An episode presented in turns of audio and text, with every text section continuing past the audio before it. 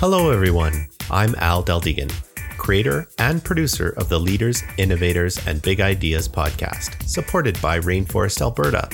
This podcast showcases the people who are working to improve Alberta's innovation ecosystem.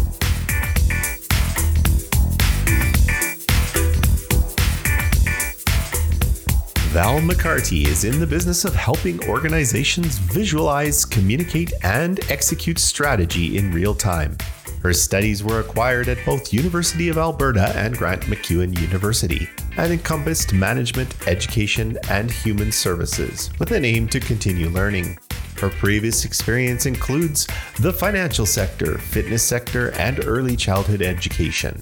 When Val is not at work, you can find her outside with her grandkids or looking forward to the next live jam. Let's join Val for her conversation with John MacInnes. Take it away, Val. So, welcome listeners to another edition of Leaders, Innovators, and Big Ideas podcast. The LIBI podcast is supported by Rainforest Alberta and showcases those who are contributing to and supporting the innovation ecosystem in Alberta. Let me introduce myself, Val McCarty. I am in the business of empowering startups through friendships, knowledge, and opportunities, helping you get your business why socialized and helping you get your business funded. And today on the podcast, I have John MacInnes. Let me introduce him a little bit here. I, there's so much to say about John, but I'll leave it to this one paragraph. John is a serial entrepreneur, having started multiple successful companies over his career, including Print Audit, which was sold in 2018, Payroll Rewards, sold in 2020, and Bain Holdings, he is also extremely active in the entrepreneurial programs like EO, of whom he was the past president, as well as being an active member in YPO. Anyone who knows John is well acquainted with his fun approach to doing business and his appetite to try new things. In fact, fun is one of the core values he insists in all his companies. After all, there's no point doing something every day that isn't fun. John's success and willingness to share his expertise and experience has led to multiple awards, including Entrepreneur of the Year and invitations to speak at events. He's also a graduate of an exclusive entrepreneurial master's program through MIT. A family man, his passions range from skiing with his son to traveling to exotic places, cram in as many experiences and adventures as the world has to offer. And I think that sounds like fun. Welcome, John. Happy to be here. I'm excited. John's new dive into the innovation ecosystem has to do with his company called Earthware. I, I have a paragraph about Earthware here that I, I, think I'll start the podcast off with, and then we'll let John have his his two cents to say about it too, because that's why we have him on the podcast. So all of us feel guilty when we're faced with the container waste after a takeout meal or when we put a grocery store clamshell in the recycle bin, thinking mm, that may not exactly get recycled. Um, 150 million takeout containers end up in Calgary's landfill every year. It's no secret that reusable and returnable packaging is better for the environment than single use packaging. So today we're going to talk about less total greenhouse gas emissions, less total energy used, and less solid waste to landfills. So tell us a little bit about Earthware and maybe its origin story, how it how it came around. Sure, happy to tell you about the origin of Earthware. I think it's probably an origin that a lot of companies have is they born from a frustration. During pandemic, as you mentioned, we had just sold two companies that we were pretty active in for a lot of years and we're looking for the the next thing that we wanted to do and during pandemic, we were doing that, of course, at home and ordering food at home, and these takeout containers were coming in the door. And at the end of every takeout meal, whether you get it from a restaurant or whether you go to the grocery store and bring home a bunch of fresh items, there's just mountains and mountains of containers.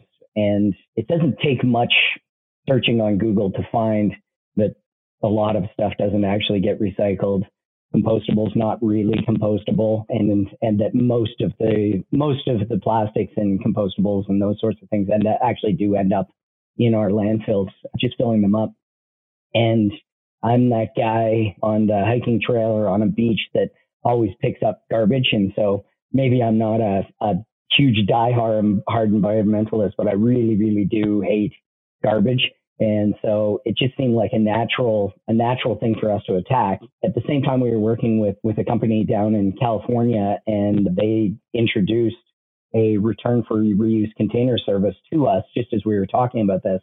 And that was kind of the spark of the idea. There was nothing like that in Calgary, in Alberta at all. And so we, we looked into it, figured, figured out whether it could be an actual company and whether people would be interested here in Alberta to to have reusable containers instead of single use. And as it's turned out, absolutely people do. It's a fantastic idea. Very much something I would like to get into using. So it's sort of a rinse and return for refund type of idea, right? It's almost sounds like a something that what, there would be a a new bottle depot is needed for these containers. Tell us a little bit about that. Well, it's it's really interesting, and what I love about new companies and startups is you really don't know what you don't know, and so that they're hard and and hand wringing, and I think fun is also another big piece of of a startup. And so we've had two iterations of the company to some degree, and this is getting to answering your question. But we started off with a pilot in mid 2021, so about July 2021 where, and this is a great story about how this worked, where we had four restaurants in the pilot. One of the restaurants replaced all of their containers and just sent ours out the door. And the other three had various testings of charging a deposit or charging for the containers to get used and people to choose them. And the number one thing that happened with all four of those restaurants when we when we tested it after two months is that we got very few of the containers back. And so these containers that we have today are quite quite beautiful and they're quite expensive. But even my own wife, which I think is hilarious, when we got them in, she said, I'd steal those. And that seems to be what's happened with the containers. So we were really, really focused on this attrition problem and maybe we didn't read the data correctly. So, but the, which brings us to iteration three, which we'll get to in a second. But so iteration two, we looked around the world. There's there's a handful of companies doing this around the world. They're all pretty hyper local, some of them nonprofit, and all of them have some sort of membership scheme or tracking scheme to track the containers to get them back. And uh, so we thought that was the way to go. And we built, we had some great software people that built a, a membership portal and a, and return logistics. And the Alberta government helped us out with Alberta Innovate to build those portals. But as we were going through, and, and, and so we launched in November. We had about 20, about 15 restaurants when we launched, and we're up to 50 or 60 partners now, which is really nice. And essentially, it was the same model. People would call or put a number into the app telling the restaurant that they wanted their meal packed in earthware. And that has worked out really well. We've got hundreds, close to a thousand members that are ordering often, and we've got a bunch of uh, we've got 50 or so partners instead of including restaurants, hotels, grocery stores, and they've all been great.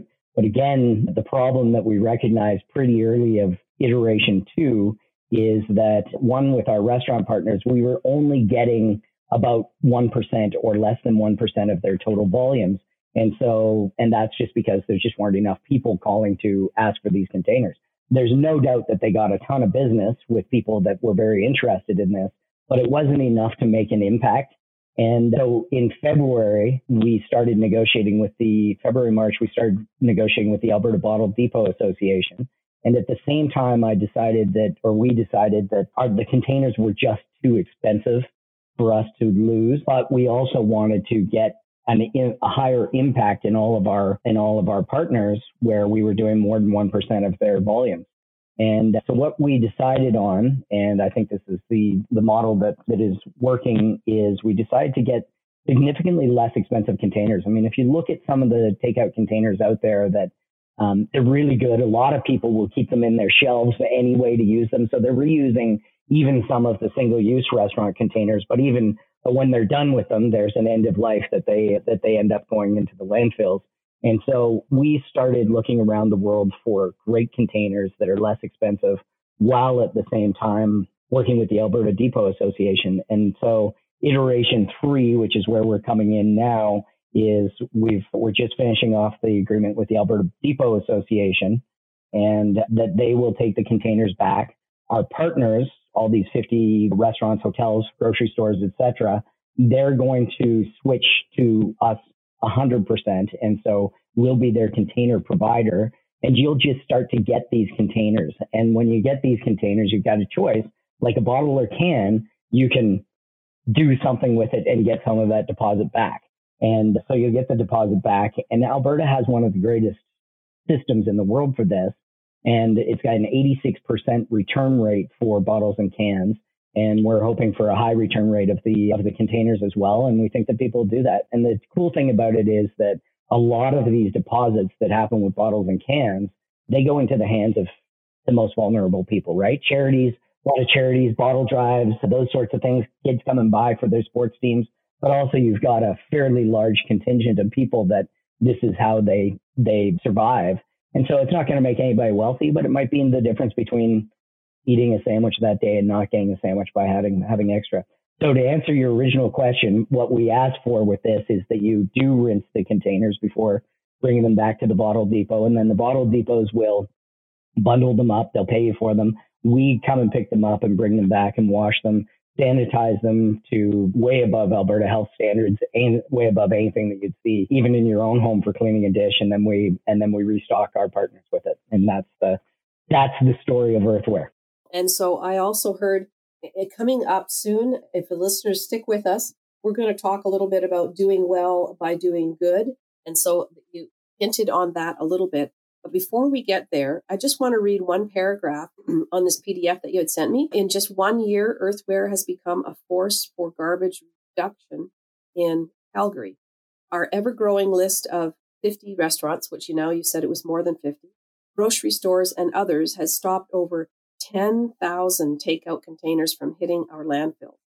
Recently, we supplied four additional Marriott hotels with hundreds of containers that will be used exclusively for room service. What a great idea. Marriott has stated that they want to expand with us to cities around the world. So there's even there's growth here. There's growth and innovation. Love it. And it almost sounds like could use the containers for a while before they ever ever end up having to go into the landfill. Do you know what I mean? Like, yeah, they can be recycled and recycled and recycled. If people wanted to find out more about them, where can people find Earthware? So our website is w.earthware.me. I'm trying to get earthware.com, but somebody else owns it. But anyway, earthware.me is what we've been operating under for the last year and a half. It's it's been great. Also, we've had really good the the city of Calgary, and we're going to be moving into Edmonton very soon as well. The city of Calgary and Edmonton, huge supporters. So you can also find information about us on the uh, city of Calgary What Goes Where website. And this is just one of those things that a lot of people are interested in. So lots of news, lots of media, podcasts, those sorts of things where we're talking about the model and trying to encourage people to reuse. City of Calgary, City of Edmonton. I would imagine start off on on their city websites and then find out where what goes in either of those and www.earthware.m because I have a feeling people that are listening are going to want to know where do I find how do I get involved how do I do this so let's we we mentioned a little bit about it, but I know when you and I had talked previous, we talked a little bit about doing well by doing good, and I'd love to hear what you had to say about that. So our listeners would probably love to. Yeah. So um, I'm a, I'm definitely a guy that's built and run businesses over the years, and they're for-profit businesses. And as we were digging into the earthware, we really wanted to do something that was good for everybody, but also build a business that could survive on its own. And so do well by doing good is just that, that the company will be able to pay our shareholders, we'll be able to pay suppliers, we'll be, we'll be an actual up and going company. And, and I truly believe that the way to solve the world's biggest problems is to make money doing it.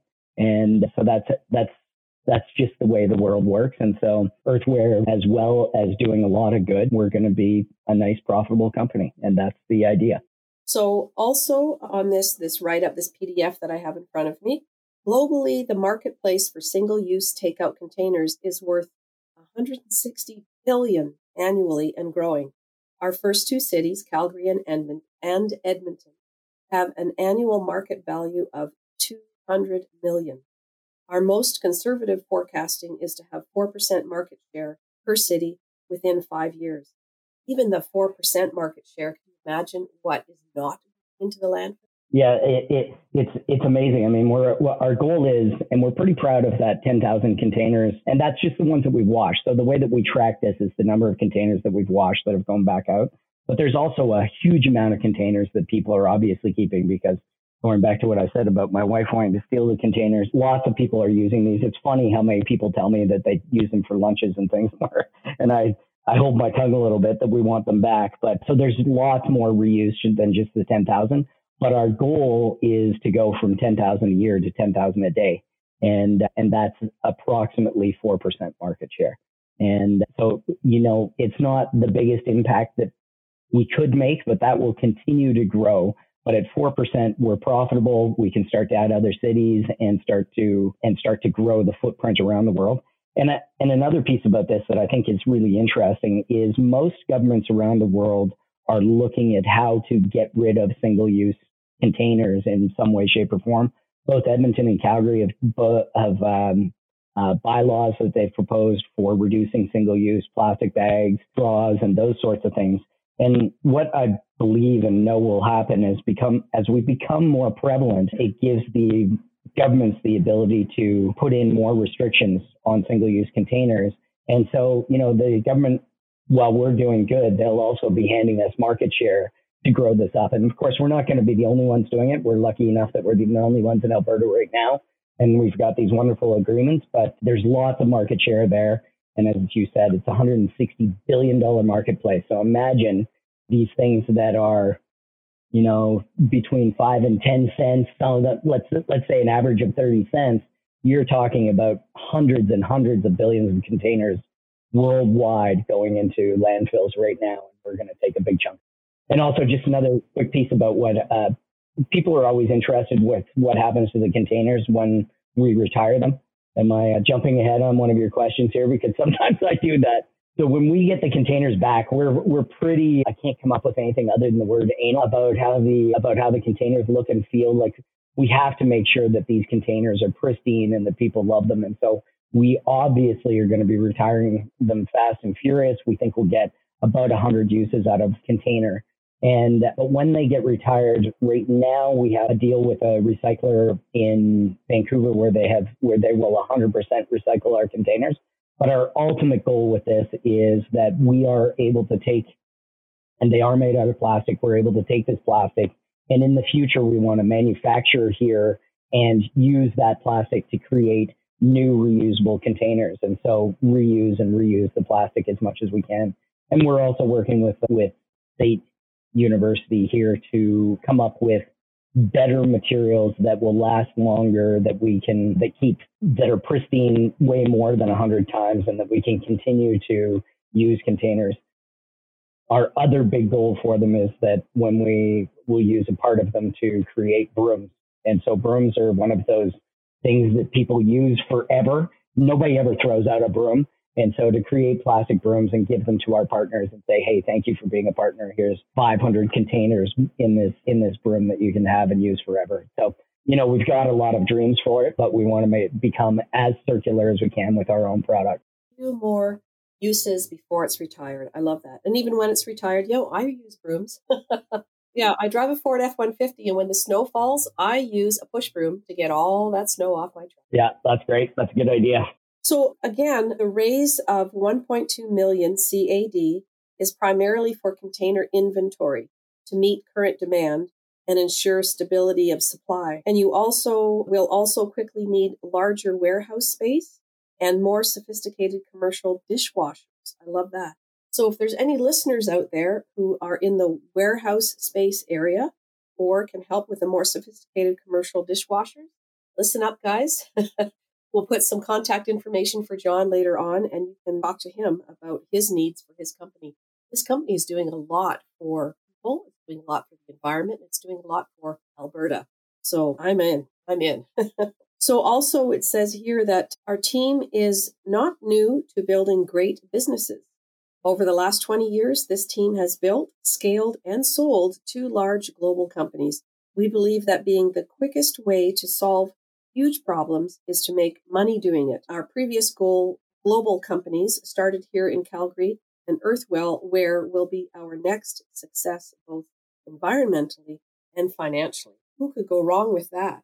So, mostly, is there any other need or anything else you would like our listeners to know? Yeah, I think two major things that I like to say at the end of at the end of interviews and podcasts and things like that is number one, when you start to see earthware containers, return them. Don't just throw them in your bin, in your uh, blue bin. They will get they, they, they probably will end up in the landfill if you do that. So return them or give them to somebody else. You wouldn't, the amount of money from bottles and cans and beverage containers that goes to charities is in tens of millions of dollars every year, and it does make a difference. If you don't have the time to get them back yourselves, give them to somebody else. And there's lots of pickup services that'll come in, charities that'll come and get them. So that's number one. The, the second thing that is really interesting is is I've talked about the 50 partners that will start to grow exponentially in the next year as we as we enable this new model because it, it sort of eliminates a lot of the barriers for people getting involved with. But these these people that are on our website, and you just check on the website to see them, they are innovators. They're local companies for the most part. They've taken a risk, and but they really want to do what's right for you. So as a consumer, we would love you to make sure that you're if they're not using earthware, don't use them. or how about the other way? How about on the more positive side? If they're using earthware, it's good for everybody. Wonderful. So, for our listeners again, if you want to get a hold or in contact with John, John, you're on LinkedIn. I am. Yeah. I'm on LinkedIn, just John MacInnes, Calgary. I'm usually the one that comes up. Wonderful. So that's M A C I N N E S for those listeners out there. And again, the W Earthware, W A R E, so earthware dot M E is the website. Definitely check it out. And I would imagine too, there's some sort of contact button that one can press on your website as well. They want to contact somebody. If they've been so inspired by our, our little podcast here that they want to go ahead and, and do something more, there's so much here, just so much here. We could talk forever. Cast, anything else you would like listeners to know before we say goodbye? No, I think I, I got my last two, but yeah, please do, please do make sure you take a look at our vendors on our website, the, the people that have taken the risk of going with us in, in the pilot. Wonderful, wonderful. And I'd like to thank our listeners again for listening to the Leaders, Innovators, and Big Ideas podcast. And if you want to check out the Rainforest Lunch Without Lunch every Wednesday, you'll be able to meet and greet and chat with all sorts of innovators and people who are playing in the in the innovation ecosystem right here in Alberta and get our, our province some notoriety here. Well, thank you so much, John. And uh, I look forward to being able to chat with you again in the future. Maybe we'll do another podcast. Thanks, Beth. Looking forward to it. If you haven't already, visit rainforestab.ca and sign the Rainforest Social Contract. Become part of the inclusive, silo busting, sector agnostic, all industry open sourced, ego shrinking, ecosystem building, entrepreneur focused, wide open social barrier smashing community known as Rainforest Alberta. This episode was brought to you by New Idea Machine. We build great custom software while bridging the gap between education and experience. New Idea Machine makes your ideas real. Visit newideamachine.com for more info. Music for the show was created by Tony Deldegan.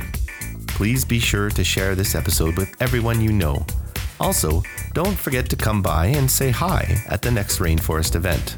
Let us know what you think of this podcast.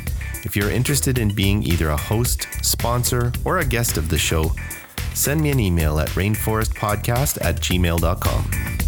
Thanks for listening.